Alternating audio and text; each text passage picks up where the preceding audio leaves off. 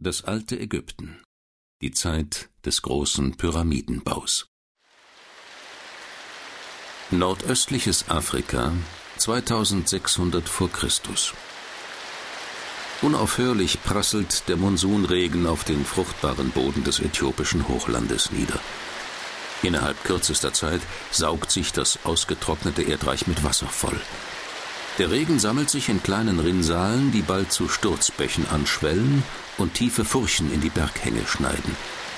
Die talwärts stürzenden Wassermassen reißen immer größere Erdklumpen mit, bis sie sich in den blauen Nil ergießen und dem Fluss seine dunkle, erdige Farbe geben. In der Wüste Nubiens vereinen sich die Wassermassen des blauen Nils mit dem aus Zentralafrika kommenden weißen Nil – von da an zieht sich der Strom über 2700 Kilometer als einsame Lebensader durch eine der unwirtlichsten Gegenden der Erde. In Ägypten, auf der im Nil gelegenen Insel Elephantin, steigen derweil zwei Beamte des Pharaos in einen am Fluss erbauten Schacht hinab. An den Wänden angebrachte Markierungen verraten ihnen den Pegelstand des Nils. Diesmal müssen sie ungewöhnlich viele Stufen hinuntergehen. Es ist schon Mitte Juli und der Fluss führt noch immer Niedrigwasser, obwohl doch eigentlich der Pegel längst steigen müsste. Mit jedem Schritt verfinstern sich ihre Mienen, denn sie wissen, dass das Jahr für Jahr wiederkehrende Hochwasser die Lebensgrundlage des Landes ist.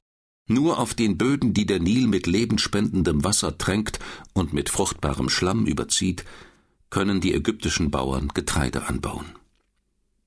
Wo die Wassermassen herkommen, was es mit dem nährstoffreichen Schlamm auf sich hat, das können sich die Menschen nur mit Hilfe ihrer Religion erklären. Die Götter sind es, die dem Land die jährlichen Überschwemmungen schenken.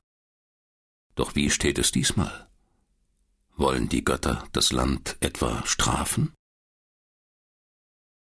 In Gizeh stehen die Arbeiten an der Pyramide des Pharaos Cheops kurz vor dem Abschluss.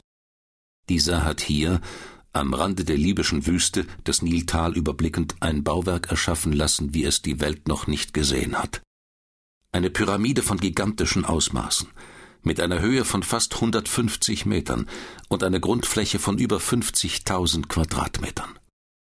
Zweieinhalb Millionen Steinblöcke, durchschnittlich zweieinhalb Tonnen schwer, sind mit solcher Präzision aufeinander geschichtet, dass die Fugen nicht einmal einen halben Millimeter breit sind.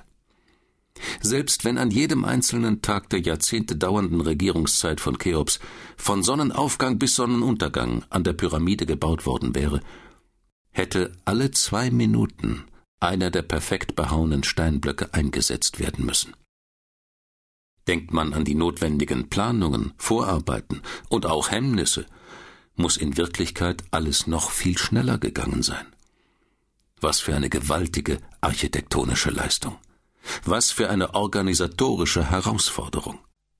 Unzählige Architekten, Astronomen und Mathematiker sind seit Jahren mit der Planung und Überwachung des Baus beschäftigt.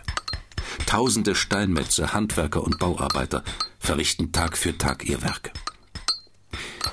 Sie leben in eigens errichteten Siedlungen nahe der Baustelle, aber auch in den teilweise hunderte Kilometer entfernten Steinbrüchen.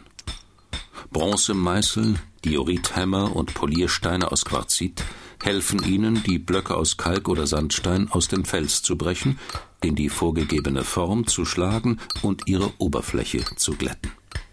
Schiffe bringen die Steine auf dem Nil in die Nähe der Baustelle. Den Rest des beschwerlichen Weges werden sie von Arbeitern auf breitkufigen Holzschlitten gezogen und über Rampen in die vorgesehene Position gebracht. Jetzt, da die Ernte eingebracht ist, helfen auch tausende Bauern beim Bau der Pyramide mit. Für die Ägypter ist die Errichtung der Pyramide eine religiöse Handlung, eine Art Gottesdienst. Denn der Pharao hat eine einzigartige Stellung als Mittler zwischen den Göttern und den Menschen inne. Mit der Pyramide schlägt ihm sein Volk eine Brücke vom Diesseits ins Jenseits. Der Pharao kann so in den Himmel aufsteigen und sich in die Gesellschaft der Götter begeben. Von daher ist es im Interesse aller, das Wohlergehen des Pharaos nicht nur zu seinen Lebzeiten, sondern auch über seinen Tod hinaus zu sichern. Schließlich soll er noch aus dem Jenseits seinen segensreichen Einfluss ausüben und allen, die am Bau beteiligt waren, zur Unsterblichkeit verhelfen. Für den Bau der Pyramide verantwortlich ist der von Cheops eingesetzte Wesir Hemionu.